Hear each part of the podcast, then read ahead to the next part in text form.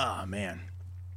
Sorry about that, everybody. I was got a little bit of a late start tonight. I got uh, got the little lady. She was, uh, you know, kind of hinting around. She wanted to go with some pussy. So I was like, yeah, all right. I guess we're doing the show late. so yeah, my uh, my lady, she was uh, like, hey, you know, what are you doing tonight? And I says, well, I was going to do the show. And she's like, well, maybe you want to you know, hold off on that a little bit. And you know, she to be to be fair, she's a championship level cocksucker. You know, so y'all understand.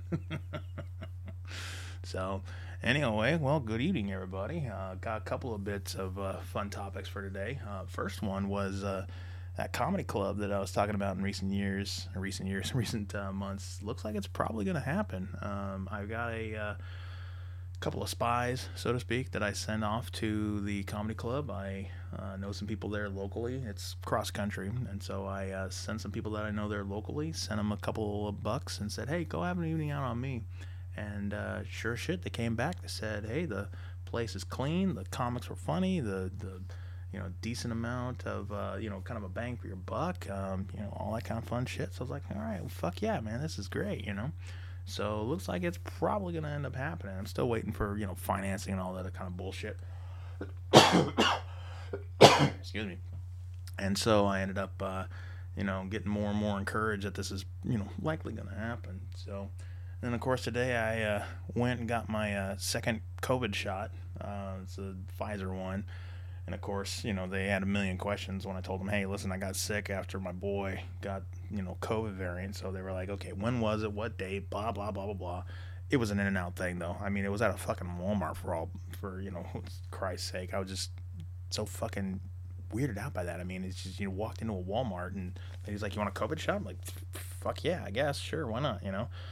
So now that the pandemic is pretty much over. I mean, don't get me wrong, there's still pockets and shit like that, but uh, you know, having there being uh, an, end in sight is, is kind of nice to see, you know. And I'm kind of the notion that um, I want to. Um, you know, kind of put us all behind us. You know, I want to kind of erase it from the memory of, uh, of my boy. He's five, so you know, of course, he may he may remember little bits in here and there, you know, because I remember some things like when I was five. In fact, you'll love this, and it actually has to do with face masks.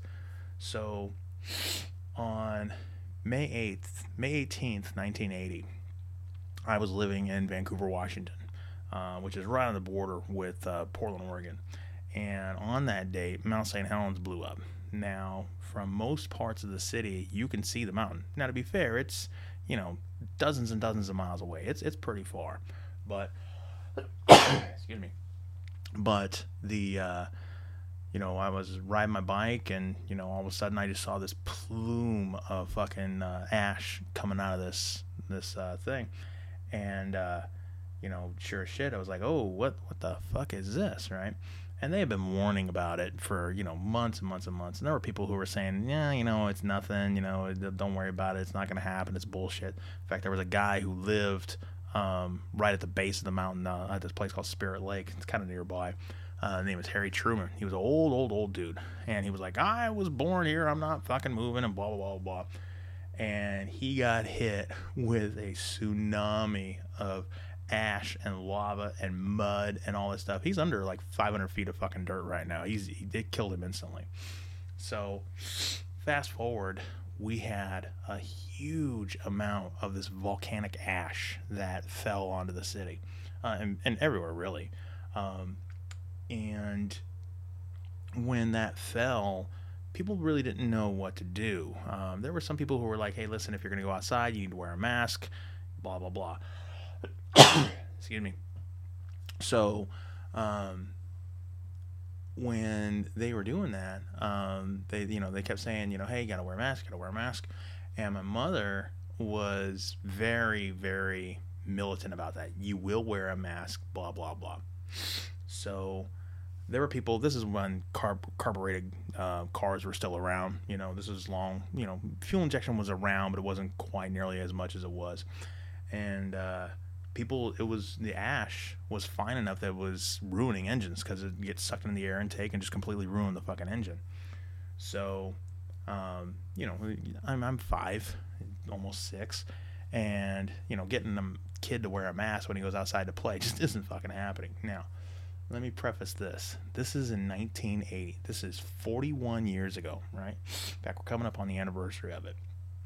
And you got to understand that this is a very different time. So I got on my bike and I rode to a neighborhood school that was literally like two and a half miles away at the age of six. Now, I know a lot of you are parents right now going, Are you out of your fucking mind? I would never let my kid do that. Very different time. So kids would get on their bikes and they would just ride around the city. Sometimes you wouldn't know where your kid was for until he decided to come home. Um, so, you know, yeah, I mean, we were really, really independent then.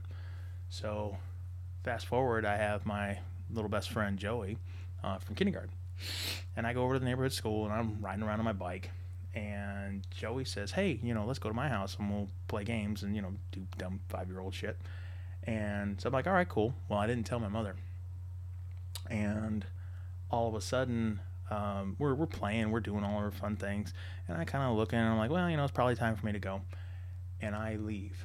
And I'm riding back towards the house and I have never seen a fucking more intense look on a parent's face. And this is one of the times where my father was actually on top of things. My father was normally like a drug addict, fucking just piece of shit. But apparently, he came home, talked to mom, said, Where's the boy? Oh, he's over at the school. Hey, why don't you go check on him? So he drove over. He's like, Okay, I'll just pick him up, you know, do whatever, toss his bike in the trunk of the car, whatever and he drove by and I wasn't there. And so my mother um, was beside herself, like, where the fuck is he? And so naturally, every mother in America goes through that. Oh my God, you know, my kid's kidnapped and he's getting beheaded or, you know, shoved into a van or whatever. So my dad and uh, a couple of his friends and my dog. And I had a, uh, not Rottweiler, uh, Doberman Pinscher. His name was Rocky. And this was probably one of the smartest dogs I've ever seen before or since. My dad looked at the dog and went, Where's the boy, Rocky? And that dog took off like a fucking shot and beelined it right to where I was at. Through the ash, through everything. And as I round the corner, I see my dad, his friends, and the dog. And I'm like, Oh, I'm in trouble. Because I didn't have my mask on either.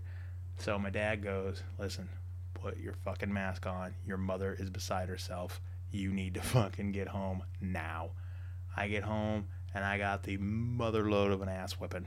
What the fuck are you doing? You don't leave. If you tell us you're going somewhere, you don't fucking go anywhere but blah blah blah blah blah. so anyway, there was there was all of that. So that uh, just kind of reminded me of the whole whole masks thing, you know, and, and you know, we're kind of having the same arguments then that we're having now. You know, uh, the difference is that this is kind of invisible. You know, when you walked into somebody's house, they didn't have volcanic ash in their house, so it's kind of like, okay, I don't need to wear my mask in here. Whereas this was more invisible. You know, so in the meantime, I was uh, flipping through the news and I saw. Um, somebody was talking about there's some state legislatures wanting to ban transgender athletes from competing in their chosen genders um, uh, sport. So, in other words, if a girl decides she wants to become a boy, then she's going to go into boy sports, and boy decides to become a girl, she's going to go into girl sports. And one thing I've noticed about this, and I actually believe, you know, I, I really do think that banning that is probably a good idea. And here's why. Not necessarily saying that it's a discrimination thing. Not saying that they're bad people. Not saying that they don't deserve the same rights. They deserve the same rights. They deserve to be left alone. They deserve, you know, find happiness, whatever. You want to cut your dick off? Cut your dick off. It's not going to hurt my fucking feelings, all right? But you look at me and, you know, uh, I'm a decently sized guy, right? If all of a sudden I decide I want to be a girl, I've got 40 plus years of testosterone and just male you know, size and strength and, you know, muscle fiber and all the little things that come along with being a guy. You know, I'm just naturally, most guys are naturally stronger than women. So when you see a guy decide, hey, I'm going to be a girl now, people are kind of like, well, wait a fucking minute here. Um, you know, you you've had an advantage forever. You know, it's basic biology. You know, hold on one second here. Let me. Uh... Sorry about that. I had a coughing fit. So you have these people who who are transgendered and they want to compete, you know, in women's, you know, in women's sports. So there's there's a good example. There was a an MMA fighter, and I forget their name, uh, but basically it was a guy who wanted to be a girl and went into MMA and just proceeded to walk through people. It wasn't even close. And I'm looking at this going, you're not a biological woman. So if you're not a biological woman and you're a biological man up until recently, you've got all this other stuff going on in your body just naturally that makes you bigger, stronger, and faster. I'll give you an example. I go to a powerlifting gym. The people that run the powerlifting gym, they're in phenomenal shape. Phenomenal shape. And the guy, is, he has a full time job. Um, they kind of do this as a side thing. They, they're actually growing pretty well. And, you know, if it wasn't for the fact that, uh, you know, I'm not sure if they want to be affiliated with me, I'd, I'd mention their name on here. They're, they're great, great people. Um, the girl, the, his wife, she is a powerlifting woman, right? She has no body fat on her. She's a very nice woman, very strong for a woman. But there are lifts that I can absolutely beat her in, a lot of lifts, just because I'm naturally bigger than her. So now all of a sudden, if I decide I'm going to become a woman, I can walk in to the same event that she competes in, because she does compete, and completely dominate the field. And I haven't done any kind of formal powerlifting training. I haven't competed. I haven't done any of those things. So for somebody to say, you know, I, would really like to to be a girl, and you know, I'd really like to just dominate a sport. It just doesn't feel fair. It doesn't feel fair to the women either. You know. Uh, in fact, South Park's got a great fucking episode on this. They have a uh, the PC principal. If you watch the show, PC principal and his girlfriend, um, she's in this little triathlete bullshit thing, and all of a sudden they go, "Hey, we got a transgender athlete who's going to join us," and you gotta watch it. It's up on YouTube. It's the funniest fucking thing. All of a sudden they go, "Well, let's introduce the transgendered uh, athlete," and it's the Macho Man Randy Savage. So he comes out and he's like, "Oh yeah, I'm not here to talk about my transformation. I'm here to dominate," and it just shows him walking through all the events, beating the shit out of women, fucking throwing tires across the fucking way, just completely dominating this fucking thing. and it makes the point perfectly. So I just one of those things I just fucking giggled about. But um so yeah, so there was that and then uh the Israelis and the Palestinians are fighting again, which, you know, there are some things that I just I I I just can't forgive. You know what I mean? there there are there are certain events in certain in history that galvanize people against one another. You know, for example, um, you know when Pearl Harbor happened, there's a generation of people who would look at you know somebody and go, you know what, fuck you to the entire you know the Japanese army, the Japanese people, whatever. I'm kind of that way with the Palestinians, and I'll tell you why. On September 11th, the Palestinians were shown and videotaped, and it's on YouTube, and you can go search for it. Do a search for Palestinians Celebrate 9 11. And it's called Celebrations at the Damascus Gate. And it shows Palestinians whooping and hollering, just celebrating the 9 11 attacks the day it happened. And I remember them showing it on TV. I remember seeing it on this video. I remember Yasser Arafat, who is the PLO, which is Palestinian Liberation Organization, he was absolutely like mortified like oh my god no no no you can't celebrate this what the fuck are you doing because people forget the world really was terrified of what our reaction was going to be there were serious people saying we should nuke whoever the fuck it was and just walk through everybody and so the palestinians were like oh my fucking god the leadership or the ordinary people were like nah you know fuck it you know let's celebrate yay god is great blah blah blah standard you know, bullshit. Well, that galvanized me against them. And so, with the Israelis and the Palestinians fighting right now, my first thought was, good, fuck them. You know, you guys are, are dealing with a people that, you know, they elected Hamas as their fucking government. Imagine for a minute if America had decided that they were going to um, elect, let's say, some horrible kind of organization. You know, the KKK, the Proud Boys, whoever the fuck you want to pick, right? Some horrible, you know, kind of organization. They said, you know what, you guys are in charge of the entire government. That's kind of thing we're talking about here. And so when you got a when you got a group who's in charge of the government, who has a history of putting bombs on city buses and restaurants and faking things because the Battle of Jenin was was something that they faked. They came in, they were like, "Oh my God, look at what the Israelis did. These horrible fucking people." Blah blah blah. You know, uh, I don't know. You know, it's just it's just one of those things that I look at and I'm like, you know what? Fuck these people. You know, they celebrated the 9/11 attacks that fucking day, so fuck them. Absolutely, positively, fuck them. I have no problem if the Israelis decide, you know what, we're just going to wipe them off the fucking face of the earth and we're going to be done with it. We're sick and tired of their bullshit. We're tired of all this other stuff that they've been pulling. We're done. And that's they have a history of doing that shit. They have a history, Hamas, of saying, "Hey, we're gonna fight, we're gonna fight," and then they lob a bunch of rockets in there, and all of a sudden the Israelis come in, kick the shit out of them, and then they run out of rockets, and they go, "Hey, we'll, we'll calm down, calm down, calm down. Let's just let's just call a truce." And all they're doing is rearming. So, you know what? Fuck them. Wipe them out. And that's the thing that people don't understand when it comes to war. When it comes to war, you don't fight back even for even. If you find yourself in a fair fight, then your tactics suck.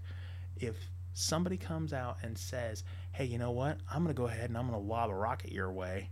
You're not going to sit there and go, well, you know, I'll lob one rocket and be done with it. No, you're going to wipe them out of the fucking face of the earth. That's what we did in, in every major war we've had. excuse me, in every major war we've had where it was a definitive uh, victory, we'll take World War II. We stomped the ever living fuck out of the Germans.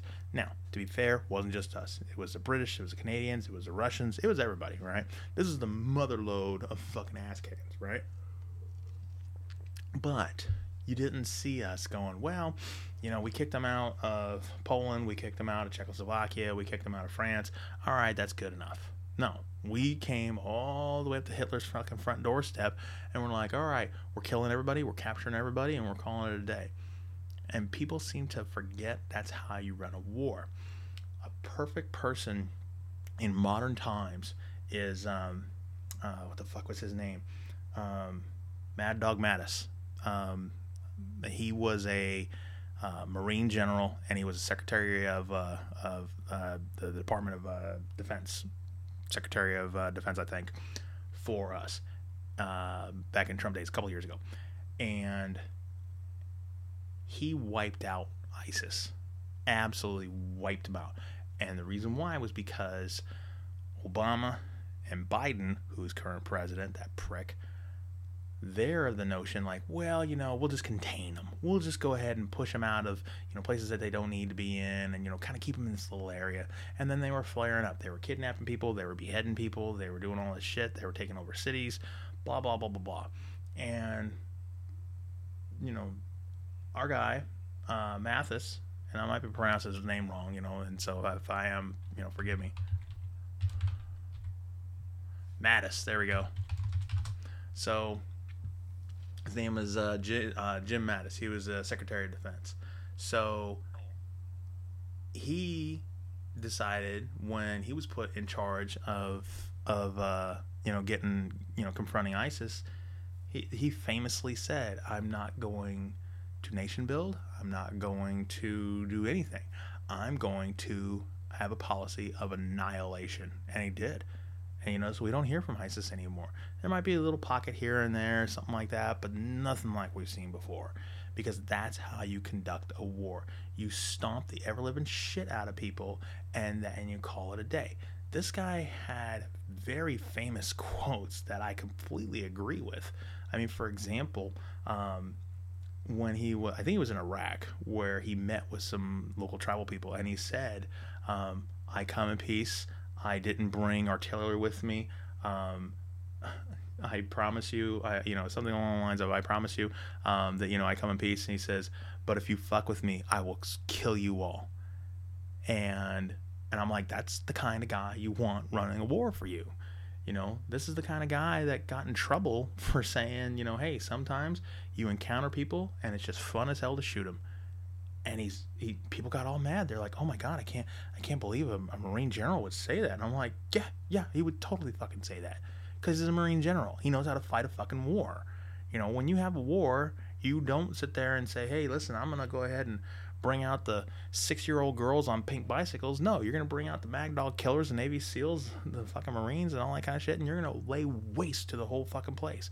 And if you don't do that, all you're doing is prolonging a conflict, making the enemy think that they're something that they're not, and then you're prolonging and you're causing unnecessary death on our end. You go in and you wipe it out. And so when I see that, I'm just like, Jesus fucking Christ, man. You know, the Israelis and the Palestinians going at it again. I'm kind of like, you know what? End this shit. This shit will never fucking go away. It won't. Because they've been fighting for years. Until you say, we are going to have a, a policy of annihilation for Hamas, right? Every Hamas leader, every Hamas militant we find, we're going to completely wipe them out ordinary Palestinians who've done nothing wrong, fine. But the bottom fucking line is they all gotta go. And until you do that, this shit is gonna continue and continue and continue. And that's the one thing that I don't think people understand. The Israelis are one of the last people you want to fuck with. And Hamas just decides, well, you know what, we're gonna go ahead and fuck with them anyway and just kind of see, you know, what happens. So I was like, oh my god. So yeah.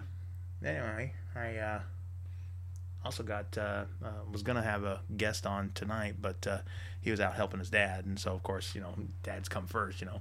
Although I did see something pretty fun. He has uh, he sent me a picture of him helping his dad clean the garage, and I saw it on there, and I'm like, hey hey, he's got old school Mountain Dew on there, and uh, that's the one thing I do miss about a lot of the the old school shit that we used to have. You know, we used to have sodas that had like real sugar in them. We used to have, you know, the uh, you know bicycles you know you you buy a bike and you know if you were wearing a helmet you were kind of seen as the weird kid.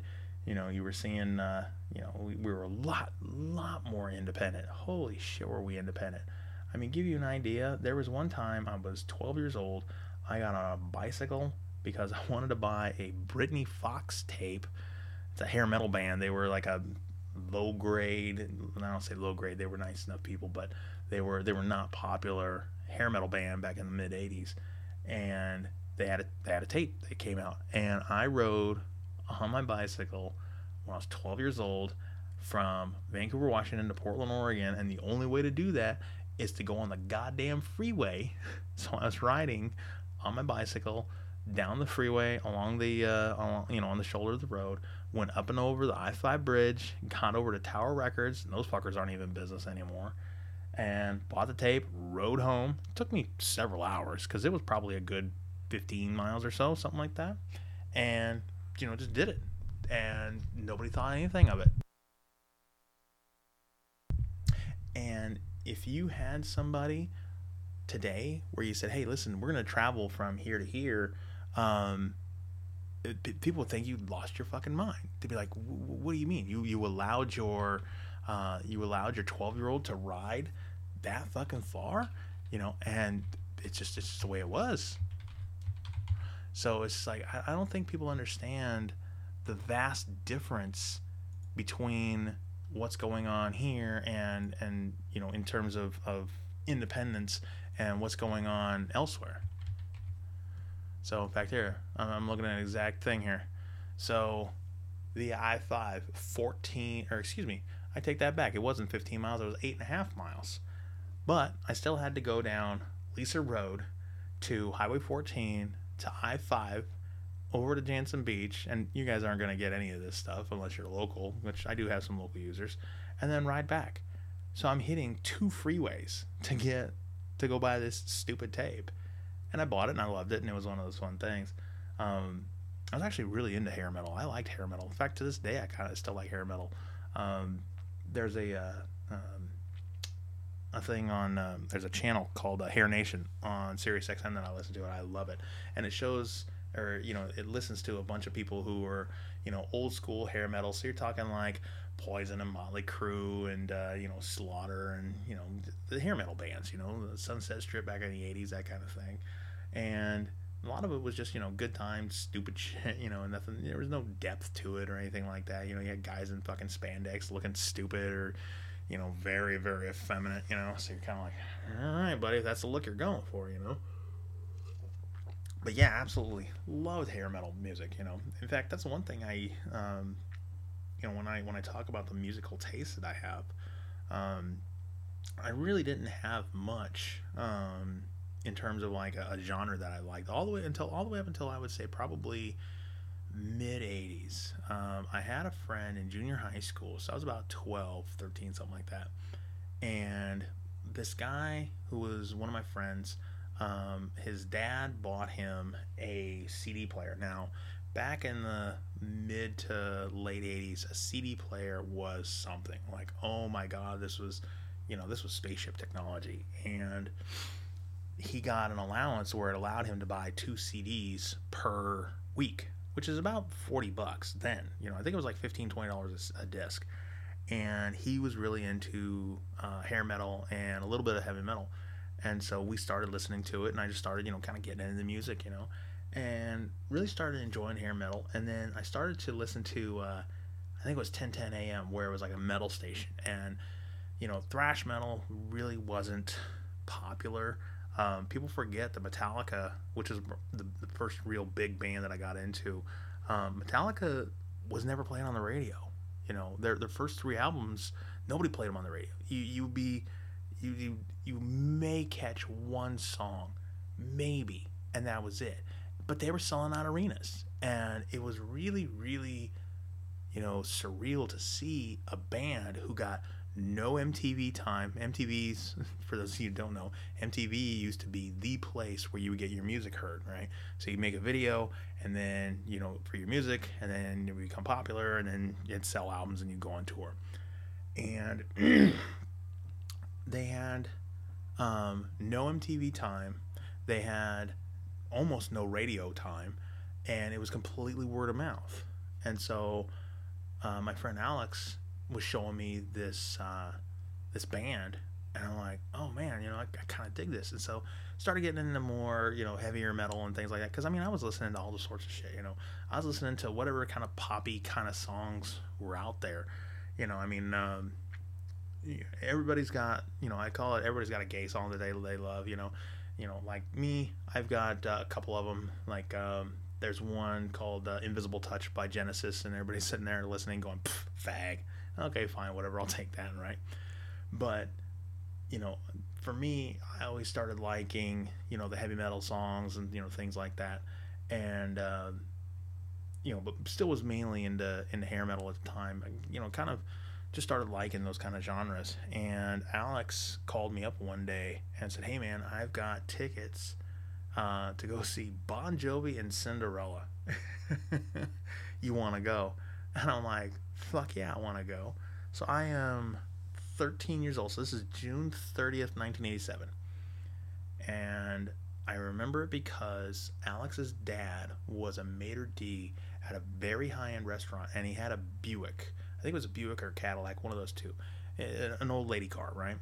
And he had a touch screen for his um, for the controls in the car for like you know radio and heat and all that kind of shit. And I was just fascinated by this fucking thing. And I'm looking at it going, holy shit, this is fucking rocket science, right? So, anyway, um, Alex says, hey, man, you know, my dad said that we can eat at his restaurant as long as we're good. And then we can go to the fucking the concert. Cool, man, let's go. So we go to the fucking restaurant, and it's clear as day we don't belong. I mean, we're, we're fucking 13 year old boys. We're just doing thir- dumb 13 year old boy shit, right? We're telling fart jokes and playing paper football and shit like that. And you know, we're, we're at this hoity-toity place, and and uh, so we eat, and then we go to Bon Jovi and Cinderella, and we had the fucking nosebleediest of seats. Could not. I, I, think we were probably maybe fourth or fifth row from the absolute back of the fucking uh, uh, uh, Coliseum that we were at. and so saw it, loved it. Um, because this is 1987 and uh, Bon Jovi had a massive hit with "You Give Love a Bad Name," right? And Cinderella I liked because they had a bunch of songs that I liked too. And in fact, that was one of the albums that I bought. I bought that one, and then I bought uh, "Long Cold Winter" when that came out.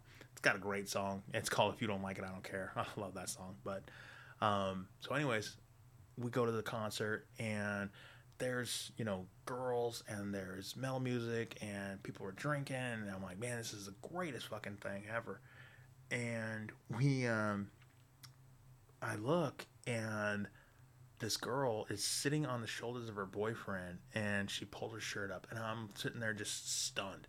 13 years old, I'm like, free titties, free titties.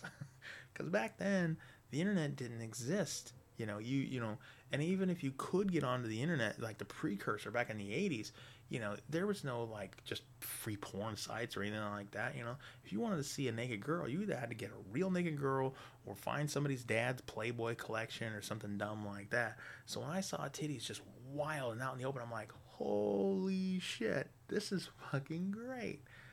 So, excuse me so we go to the, the concert, having a grand old time, and then uh, we leave.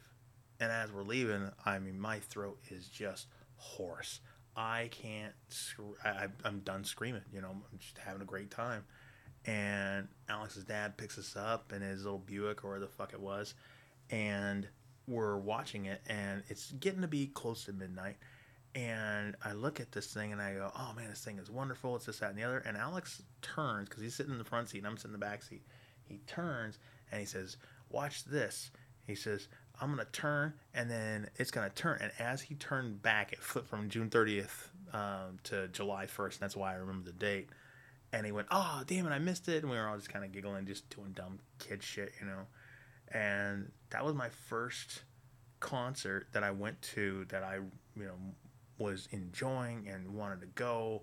You know, not like this, you know, oh, you went to like a, you know, a recital or some bullshit like that. You just did not want to fucking be there. But this was something that I wanted to be at, wanted to have fun with, you know, that kind of thing. Um, and it kind of, you know, got me more hooked into, you know, some of the harder music. You know, not necessarily saying that, you know, Bon Jovi and Cinderella are hard music, but harder than like Genesis or something like that. And then fast forward, got to see ACDC on their, I think it was their Ball Breaker tour. Um, and ACDC, far and away, these guys put on a tremendous show. In fact, one of the things that I plan on doing is um, when the pandemic finally, finally subsides and it's just kind of a memory, um, if ACDC does go on tour, I, would be hard pressed to think that this wouldn't be their their final tour. And so, if that's the case, I'm going.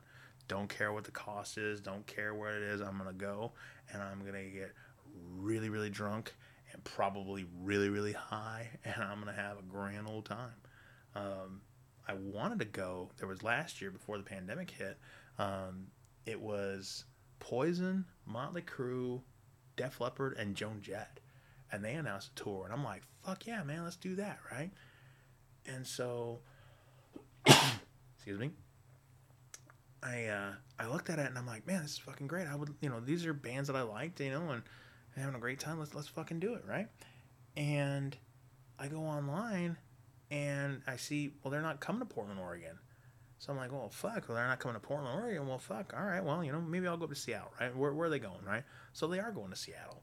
Great. Let me go ahead and try it, right? You know, and they wanted 160 bucks a ticket for the fucking nosebleeds. And I'm like, okay, that seems a little steep. I'm like, but you know, I'm making a good living. I, you know, I, I am this may be the last time I ever see these bands. Let's go ahead and you know see what floor seats are gonna run because the floor seats are like 500 bucks. Yeah, all right, I'll pay it. Right? They wanted two thousand dollars for these fucking tickets, and I'm like, you are out of your goddamn mind. There's no fucking way I'm gonna pay that much money to see these bands. No way in hell. In fact, I, give you a good, good example. I'm a big fan of stand up comedy. I'm a big fan of music. I'm a big fan of just shows in general. I paid 80 bucks per person to see Jim Norton, uh, who's a stand up comic, and he's absolutely hilarious. Dark, dark, dark motherfucker, pervert to the gills, but very funny man. I paid 80 bucks for me and a family member to go and see him at a fairly small venue. Probably think it was like 1,000, 2,000 people. But I got the meet and greet. I got a selfie with him. Super nice guy. You know, was happy to sign posters and any other stupid horseshit thing I, I put in front of him. Super nice, right? For 80 bucks, yeah, absolutely. For $2,000, I better be able to meet Joan Jett and feel up her tits. Come on, man. $2,000 for a fucking ticket for that shit? Come on, you know? What the fuck are you doing, you know? So, sorry about that. So, I just, I don't know. I'm just, I don't mind you guys making money, but fuck, man, there, there is a difference, you know? It's one thing to say, hey, you know, we need to make a couple of bucks. We're going to put on this super tour. All right, 500 bucks. All right, that, that seems reasonable, right? But if you're gonna sit there and tell me that I gotta pay two grand, I'm just not gonna fucking pay. You know, no way. ACDC? I don't know. I don't think I'd spend two thousand bucks. I'd probably spend a thousand. You know, depending. I mean, I and and I'd probably take asshole with me because asshole is a big, big ACDC fan, and taking him, I think he'd lose his fucking mind. And he's not much of a drinker. He's certainly not much of, of getting high or anything like that. But you know, uh, I'd imagine that if I uh, tossed a couple of uh, beers his way, he'd probably get pretty drunk if this if we knew that this was ACDC's last last tour, you know. Um, but yeah, I mean, you know, having that kind of fun party attitude um, goes a long way. You know, I mean, you remember, you know, and it really seems to be the music genre that you like seems to be the music that you started listening to right around the time you started getting some pussy right? You know, you're 14, 15, 16 years old. You, you know, you start getting, you know, hand jobs from your, you know, your eighth grade girlfriend or some shit like that in the back of a dumpster or some shit like that. And you happen to be listening to, I don't know, fucking Sade or some shit like that. You know, all of a sudden that's the kind of music you like, you know? Personally, you know, I wasn't, you know, right when I started really enjoying music, I was about 13 or 14, so I really wasn't too terribly interested in girls. I mean, I still was, you know, and I'd see if I could finger a girl or something like that, you know, and then smell it on the way home. smell my finger. oh, uh, funny side note. So,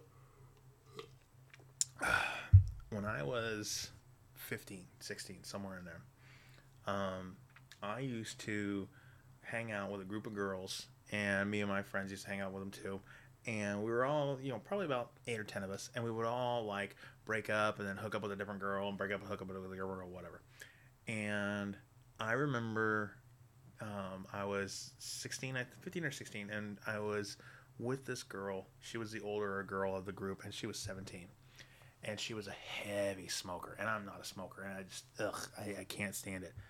So i rode my huffy my huffy 10 speed over to her cousin's house. She happened to be there, and we go off to the side, and I'm French kissing her, and I'm fingering her, and having a grand old time, and you know, eventually time to go home comes, and I'm riding my bike home, and I got this. I, I started thinking about kissing her, and I got like this little bit of aftertaste of uh, of her uh, cigarette breath, and it's just fucking horrid, horrid, right?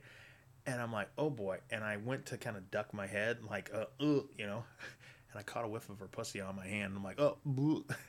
I had to stop the bike and throw up on the side of the fucking road. good times, good times. But uh, years later, this is probably about eight, ten years ago, something like that. Um, when I was on Facebook, I'm not on Facebook anymore. I've been on Facebook probably ten years, and uh, her uh, her cousin, who I used to date as well, um, hit me up. Oh my God, haven't seen you in years. How you been? Oh, hey man, what's going on? You know, and so I'm looking, and whew, boy, she had gained a bunch of weight. Which fine, we all gain weight, right? We all get fatter as we get older. Fine, whatever, right? But this 17 year old girl, holy shit. Body hasn't changed. She's actually in pretty decent shape.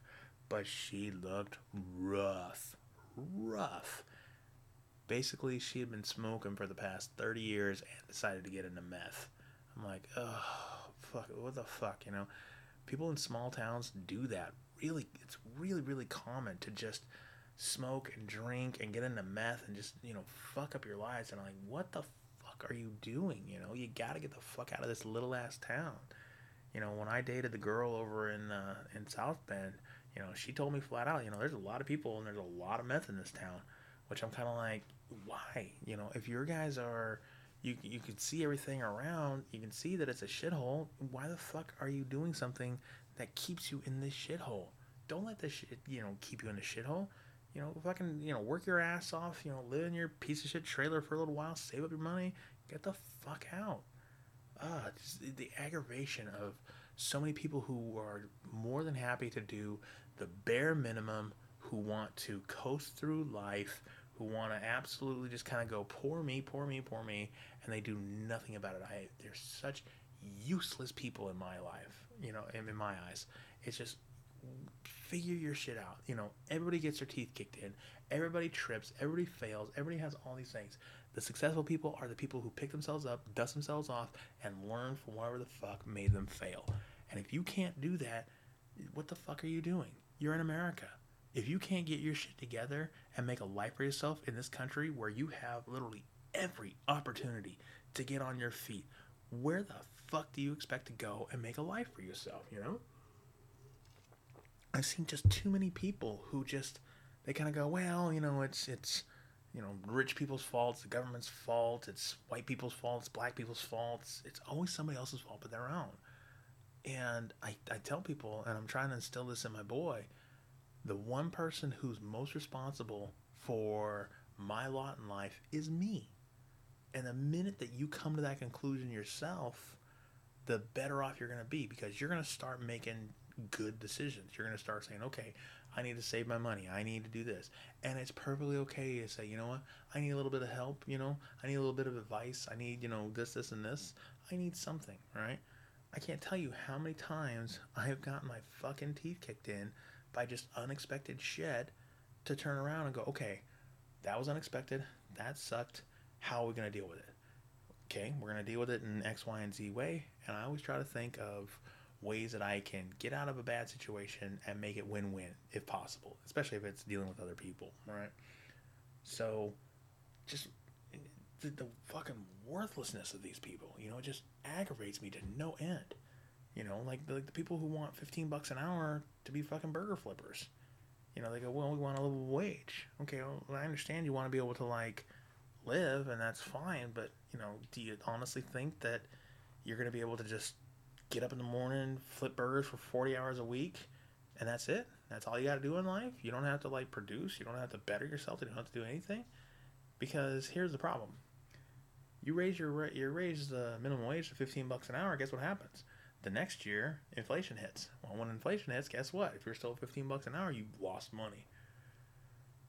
So, I don't know. I just some of these people just aggravate me to no fucking end, you know. But I did uh, get reunited with an old, old, old, uh, I don't call him friend, but a restaurant I used to love. There's this local little place called Taco Time. These guys are fucking great. Sorry about that. I had a cough.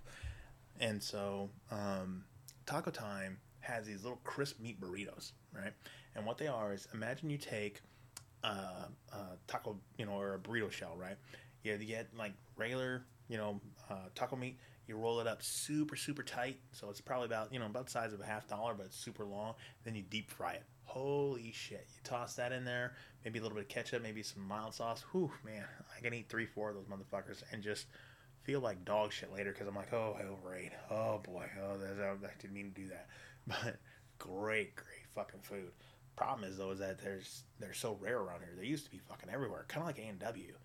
I don't know if you all know A and W, but A and W, man, they were the fucking shit. They were kind of this diner-ish kind of place. They were real famous for root beer and root beer floats, but they made like burgers and onion rings and shit like that, and they were fucking everywhere. And then just lately, it's you know a lot of these old timey restaurants they just didn't adapt and just kind of died off. You know, kind of you know kind of the same notion that other people are. You know, if you don't adapt to the situation that you're in, eventually you're gonna die off.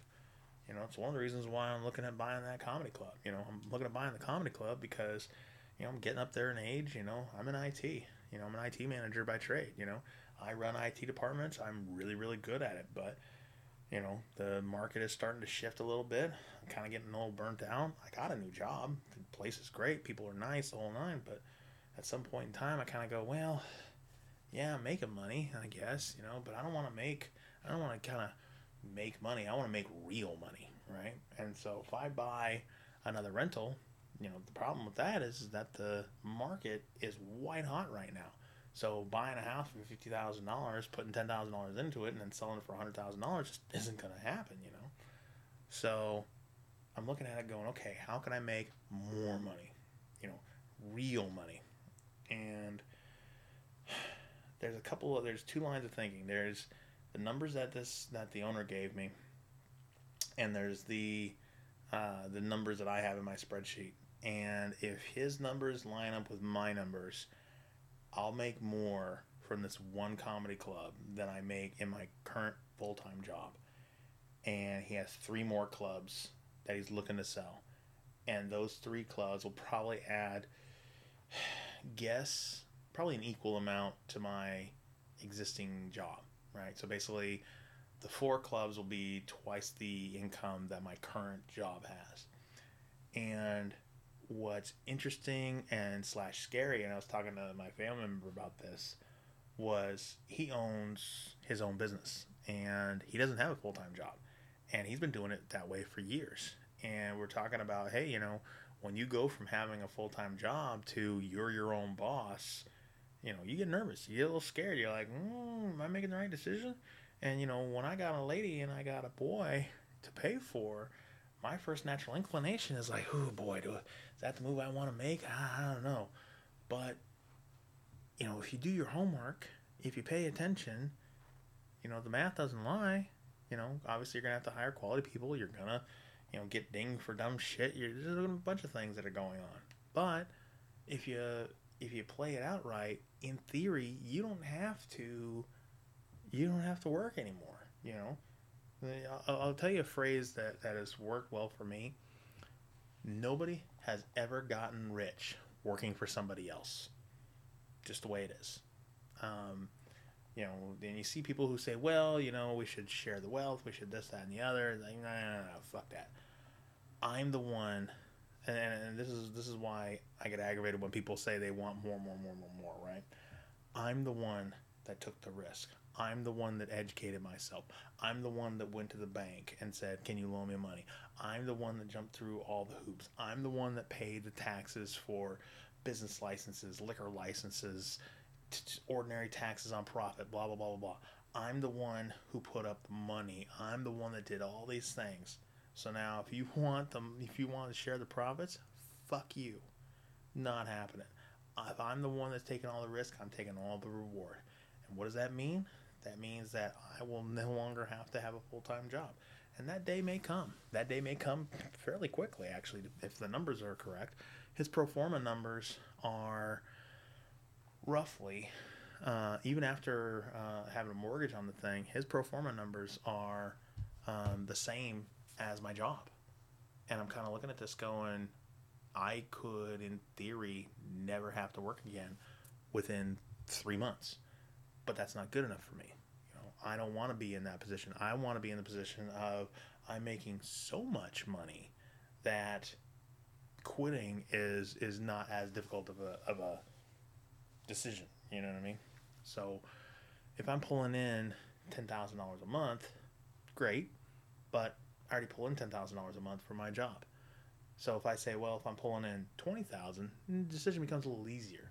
Say if I'm pulling in thirty thousand dollars a month, now we're talking. Now we're saying, okay, we're pulling in enough money where if I have a bad month, it's still as good as my previous full time job. And you know, to kind of help alleviate some of the things, one of the things that I was thinking was, well, what happens if I just pay off my house?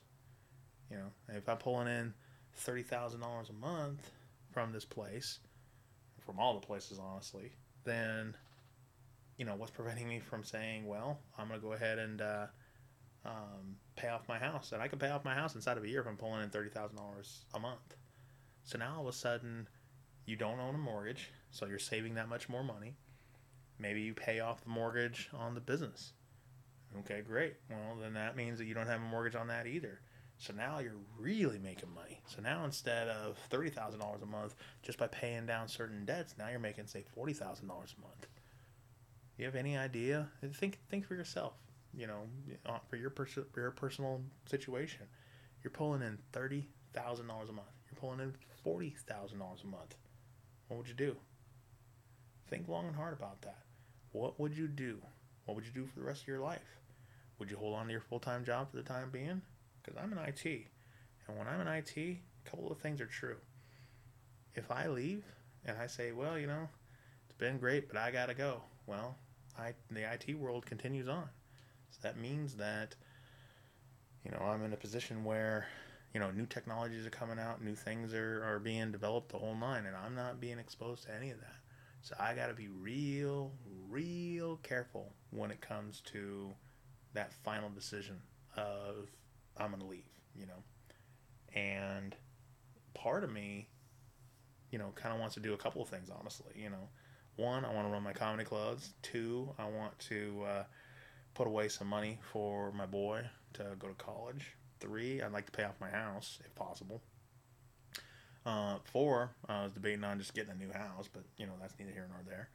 Um, but also, you know, what kind of fun things you're gonna want to do. You know, I mean, if you don't have to have a full time job, think think long and hard about this for your particular situation. You don't have a mortgage, you got an income coming in, you don't need a full time job. What are you doing all day long? You know, are you fucking around playing video games? You know, which I guarantee you I would do for the first little bit. Um, are you catching a flight over to Hawaii to kind of fuck around for the weekend? Are you going down to Vegas with your boys? Are you going over to Frankfurt, Germany to hit the brothels? You know, what are you doing? You know, you know, if you want that kind of life, it can happen for you in this country. You know, I'm sure there's other countries that allow you to do that too, but I just I've never seen such a diverse level of people from all walks of life, from every starting point, be able to pull themselves into success. I have seen people who are absolutely barely speaking English, they've made a life for themselves. I've seen people who have come from war torn countries, made a life for themselves. I've seen people who started from nothing. That's me. I started from absolutely nothing. Everything I owned fit in one quarter of a bed of a pickup truck in 1993, and I've told that story before. But having that thought of what am I going to do really kind of skew things for you. You know, for me, I think one of the first things I would end up doing is I would probably start hitting the gym more. To be fair, I hit the gym nightly anyway, but going to the gym for, say, two hours instead of a one, uh, going to the gym during the day when my boy's off at school, um, you know, having me and my old lady, you know, maybe we go and hit like a cafe and we sit and you know visit and you know maybe we go fuck in the car somewhere you know something like that you know um, but having the the freedom to do that is something that this country gives us. And i don't think that people understand the american dream like they think they do. And i'll explain it to you in this way. The american dream is not work hard and at your job and then you'll become rich. That's that's bullshit. That's a myth. Nobody has ever said that. What the thing is, is what the, excuse me, what the, um, what the American dream is, is it gives you a blank sheet of paper. And what it basically boils down to is you make your own life. You know, it gives you the freedom to do that. Now, whether that be that you have instant success and you're able to become a millionaire in 10 fucking minutes because you invented something cool, or if you failed at 85 different projects and then you became a success on the 86th. That's what the American dream is. The American dream is to come here and not only have the freedom to build something, but have the freedom to fail at something. And I cannot tell you how many times I have failed at something. I have failed at jobs, I have failed in relationships, I have failed in you know, business ventures, I have failed across the board. Even this even this year, I was looking at my my bottom line with my CPA here yesterday. I went into her office and said, "Hey, did I make money this year?" You know, because it certainly didn't fucking feel like it. And she came back and showed me the number. She's like, "Yeah, you made money. What are you talking about? Here you go." And I'm like, "Well, fuck, it didn't fucking feel like it." And she says, "Why? Why would you say?" That? I'm like, "Oh, I just got hit with a million fucking repairs and." you know, things like that. And I said, it just felt like I didn't make any fucking money. And she's like, no, what are you talking about? You made money here. Da, da, da, da, and showed me, yeah, I, indeed, I made money.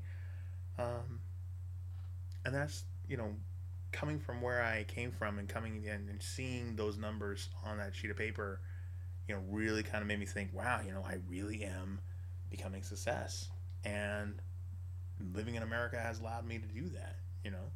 And I plan on slingshotting my boy to do more. You know, when he grows up and he goes to college and he does all his little things, I'm absolutely going to sit him down and give him every opportunity to make a life for himself. Now, I'm not going to handhold him. I'm not going to give him nepotism. I'm not going to do any of that stuff. You know, he's got to earn it. But I'm going to get him a little further along than I did. You know, just kind of, you know, get him going. So, I don't know. It's just something that I kind of think about often, you know. And then, of course, I got to thinking about that earlier because my old lady, she wanted a pergola in the backyard, and holy fucking shit. The backyard is just one concrete little slab, you know, right off of the off of the back patio, and then just grass. That's it. And it looks like your stereotypical white trash fucking backyard, right? Because it is. And a couple years back, she goes, "I want a pergola because me and the baby, you know, when we're out there, you know, I like sunlight and I don't want to burn the baby's skin and blah blah. Fine. You know, when you when you got a brand new baby and you got your wife breathing down your neck saying I want a pergola, you make it happen. So I find this pre-built pergola fucking thing, piece of shit, whatever, but it works. Well, it's slowly falling apart and blah blah blah. Well, the uh, the lady said, you know, I want a new pergola because this pergola is admittedly falling apart, piece of shit, white trashy kind of thing. It's up on blocks for all you know, for Christ's sake, just because of the way that the slab is and the size of it and blah blah blah. So she goes, I want a pergola, and I'm like, oh boy, all right, you want a fucking pergola, blah. But I wanted a comedy club, and gentlemen, get, get, here's here's where you you uh, this is worth your admission price right here. Write this down. If you want something you gotta give your old lady something too. Doesn't matter what the fuck it is. Give her something too. If she's if you want say you want a new gun, okay, cool. Hey baby, you know what? I worked a little bit overtime, saved up about five hundred bucks. Here's five hundred dollars. Do whatever the fuck you want to do, right? She's gonna light up. Hey, this is great. This is wonderful. Blah blah. And then you say, hey, by the way, I want to buy a new gun. She goes, well, all right, fine, because she's getting something out of the deal, right? I'm the same way. She wanted a pergola. She wanted this nice it's a 12 foot by 24 foot. It's fucking massive. It's two thousand dollars, and I'm like, oh boy, it's fucking two thousand dollars. But you know what? She wants it. Fine. She wanted a two thousand dollar pergola. I wanted a you know several, several, several hundred thousand dollar comedy club. Fine, whatever. so I ended up getting it for her. Well, the one she bought was two thousand dollars, and then in it it said, "Oh yeah, by the way, you need to buy some wood." you know, four by fours and two by sixes and all that kind of shit for some of the underlying structure. And I'm like, are you fucking kidding me? God damn it. And I knew the lumber prices were expensive. But I bought a bunch of four by fours and I bought a bunch of fucking two by sixes and shit like that. Seven hundred fucking dollars in goddamn lumber. And I'm looking at this going a year ago this would have been three, three fifty, maybe. What the fuck is going on with the lumber prices? But fine, whatever. But it was one of those days where, because I borrowed a rig from Asshole and I got uh, a trailer, and I just, I, I, was super hot outside. I didn't want to load up all this lumber because, you know, even just running around through Home Depot, this thing is fucking heavy as shit. So as they're ringing me up, this poor girl, I go, hey, do you have anybody, any coworkers that uh, you don't like? And she goes, why? I said, well, you know, I need help. Uh, loading this up. You know, yeah, I'm capable of doing it. I just don't want to fucking do it. And she goes, oh yeah, yeah, no problem. So she she gets two of these guys, and these guys uh, come out and they're super excited. Hey, sir, how can I help you? I'm like, hey, listen, you see all this wood's got to go on that trailer. Oh yeah, yeah, no problem. I'm like, here's you know, ratchet straps, blah blah blah. Cool, all right, cool. And these poor guys, they were fucking pouring sweat, pouring sweat, just going out there and rolling up all lumber you know, because I mean, I had probably thousand pounds of fucking lumber. And so, just to be a nice guy, I say, hey guys, you know, let me go ahead and buy you a drink, right? We'll go back inside, uh, you know, pick you up a Coke, whatever, you know, have a good time. Oh, sir, we can't take tips, blah, blah, blah. And I'm like, yeah, you know, I don't play by fucking rules, man. Just, you know, there's just some rules that I just choose to fucking ignore. And they go, well, we can't. You know, the boss is always around and blah blah. blah. I'm like, okay, well, I'll tell you what. I may have to come back later today. If I come back later and I see you guys, I'll go ahead and I'll just buy you a coke and just quietly shove it your way. You know, like all right, cool. You know, because that's the other thing that, uh, excuse me, that people don't seem to understand. There are some rules that you don't have to follow. You know, you don't have to say, hey, I'm going to go ahead and follow every single rule. You can break a rule. You know, you can break a rule, you can bend a rule, you know, it doesn't matter. It's your own personal choice in whatever rules you want to follow. Some rules, if you break them, yeah, there's serious consequences. But the rules that I don't choose to follow, you know, they're, they're, the consequences aren't that, that big of a deal. Like for me, I use the carpool lane all the fucking time. I figured out how what the uh, police's pattern was in monitoring that that particular uh, carpool lane, and I just follow that pattern, make sure that I'm not in it when they're there. And people just don't get it. They just sit there and they go, "Oh my God, you know, I can't believe you use the carpool lane and blah blah." Well, let me explain to you the carpool lane, right? If right now going from work to home using the carpool lane takes me about 45 minutes one way uh, in traffic, you know, standard afternoon traffic, right? If I were to play by the rules, and I timed it once, if I were to play by the rules and get in the non carpool lane, it would take me two fucking hours to get home. All right, so let's do some basic math on that, right? So you're talking it's an hour and 15 minutes one way, all right? Now, in the morning, there's no carpool lanes, but you get what I'm saying, right? So you're saving roughly six hours a week, right? That's six hours a week that I'm home earlier. That's six hours a week that, I, that, that I'm going to be able to spend with my family, sit and relax, do whatever it is I want to do, right? So, I have been caught three times in a year, right? And this is years ago. I haven't gotten a carpooling ticket in easily 10, 12 years. But there was one particular year I got caught three times, and it was each time it was because I broke my own rules and I didn't follow the pattern that the police do. So, got in front of a judge, and this judge um, says, "Sir, I see uh, you've had car. Um, they got hit with the carpool lane. You know, uh, ticket. What happened?" And this cop that gave me the ticket, he was like six three and you know perfect hair and you know jawline the whole nine. I says, "Well, sir, I was in uh, in uh, the carpool lane, minding my own business, and fucking Captain America over here wants to enforce the law. What a dick, right?" So he pulls me over and he's like, "Hey, I pulled you over for this." And uh, I'm like, he goes, "You're in the carpool lane. You're not supposed to be." I'm like, "Yeah, yeah, I know." And he goes, "So why are you in there?" And I go, "Cause I want to be." And everybody's laughing, having a great time. So the judge says, "Well, you know why? You know why are you here? If you're to be here and uh, you know you admit this," I says, "Well, you know I just want to know if you'll reduce my ticket." And he goes, "Okay, sure." You know it was like a two hundred and fifty dollar ticket. He dropped it down like two twenty or whatever. And he goes to do a thing, and he says, "Sir, you know I, I seem to uh, notice that you you got three tickets." And I go, "Yeah." And he says, "You got to stay out of the carpool lane." I says, "Well, I'm gonna disagree with you there." And he goes, "Excuse me?" And I go, "Yeah, I'm gonna disagree with you there, and I'll tell you why." I says, "I got three tickets, seven hundred dollars total. You know, seven hundred fifty ish dollars, right?" He goes, "Yeah." I said, "So seven hundred fifty dollars, right? There are two hundred and forty um, uh, working days in a year, right?" He goes, "Yeah." I said, "So you're talking like three bucks a day, right?" He goes, "Yeah." I go, "So three bucks a day. So if you told me, hey, you know what? We're gonna go ahead and just give you a sticker, right? You pay sixty bucks a month and you just get the sticker, right? And then you can use a carpool lane all day, every day, right? I says, I'd pay that. I says, just to save myself some money. And he goes, huh, I didn't think of it that way. I says, and those are just the times you caught me. I said, so the longer it goes that you don't catch me, the cheaper it becomes. So if I get two tickets in a in a day, then it drops to two dollars. If I get one ticket, then it drops to a dollar roughly. So now instead of it being sixty bucks a month, it's thirty bucks a month, twenty bucks a month, whatever the fuck it is. This is pretty soon. If I start following my own patterns here, you're going to be in a position where you're not going to give me tickets at all, and I'm going to save me a crap ton of money. And the cop says, "Well, you know, we have other, you know, we have other." Uh, uh, patterns we follow. And I'm like, Here, here's the thing, dude. Here's the thing.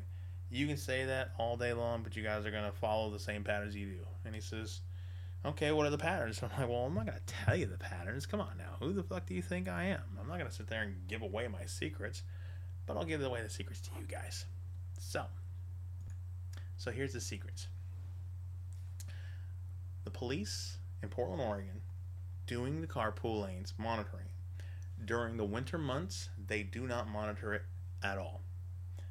Now, when I say at all, I mean the carpool lane is from 3 p.m. to 5 p.m right? Or 3 p.m. to 6 p.m., right? It starts getting dark right around 4, right? So as soon as it starts getting dark, they're not out there. Why? Because it's cold, it's dark, and it's raining. And they're not about to have a police officer out there in a position where all of a sudden some motorist doesn't see them, stomps on the brakes, hits a cop, kills the cop, and now all of a sudden, you know, they got people saying, hey, wait a minute, why are we doing this when we did it for a $250 ticket? That's ridiculous. So there's that. Then during the summer months on a Friday, they're absolutely there till 5:30. Uh, they usually starts right around four o'clock, and they're there till about 5:30. They hang out every single time. They hang out in the exact same spot, just past the Powerball sign in Delta Park, right? And then on top of that, um, lately they've been trying to have them, uh, you know, um, go through the carpool lanes themselves. So a police officer will actually be in his car and he'll just get into the carpool lane and just cruise and go up to the to the end of the carpool lane, then turn around and come back, go to the beginning of the carpool lane, and then do it again and again and again, in the hopes that he sees somebody, right? That's all fine and dandy. But there's this wonderful little program called Waze. You put that uh, application on your phone, and it will warn you, hey, police were spotted up ahead. So if a Waze user, and there's hundreds of them, if a Waze user says, hey, hey, there's a cop coming up here, I'm going to get an alert long before I see the cop, right? And then I also look through people's windshields. So if I duck down a little bit, I can see through everybody's windshields in front of me. And so I can look, you know, 8, 10, 15 car pool or car, car lengths ahead of me. And I can say, oh, yep, there's a cop. I'm going to go ahead and duck over here to the other lane, right? And there are times where you can take it a step further. There was one time where there was a cop in the non carpool lane and I blew past him. Absolutely blew past him. And he saw me. And so there were probably mm, 10 or so cars behind me. Uh, and what I ended up doing was I took my foot off the gas until so all the other cars behind me would bunch up on me and bunch up on the cop as well. So when the cop got over trying to get to me, he had all these cars in his way. In the meantime, I had seen this opening at this uh, this one spot. So I duck across two uh, two uh, two lanes, and I took the uh, the exit right then and there. And then when I took that exit, I then immediately whipped a U-turn and got right back on the freeway. In the meantime, the cop didn't see that part. He got off on the off of the uh, exit ramp and raced past me and didn't see me. So he's looking for me way up in the middle of nowhere. In the meantime, I'm getting right back on the freeway and continuing on my way. And so when you want to break a rule, you have to be able to willing to accept the, the consequences of that, but you also have to think on your feet. So, you know, if there are rules out there that you don't want to do, don't do them. But just make sure you, you pay attention to it. So, anyway, it's getting kind of late, so I'm to go ahead and end that there and have myself a drink and play this new game that I bought. It's a little 2D side scroll called Huntdown. It's actually pretty fun. Y'all try it out. So, anyway, next week uh, we should be back at our normal time and uh, we'll go from there. Have a good night.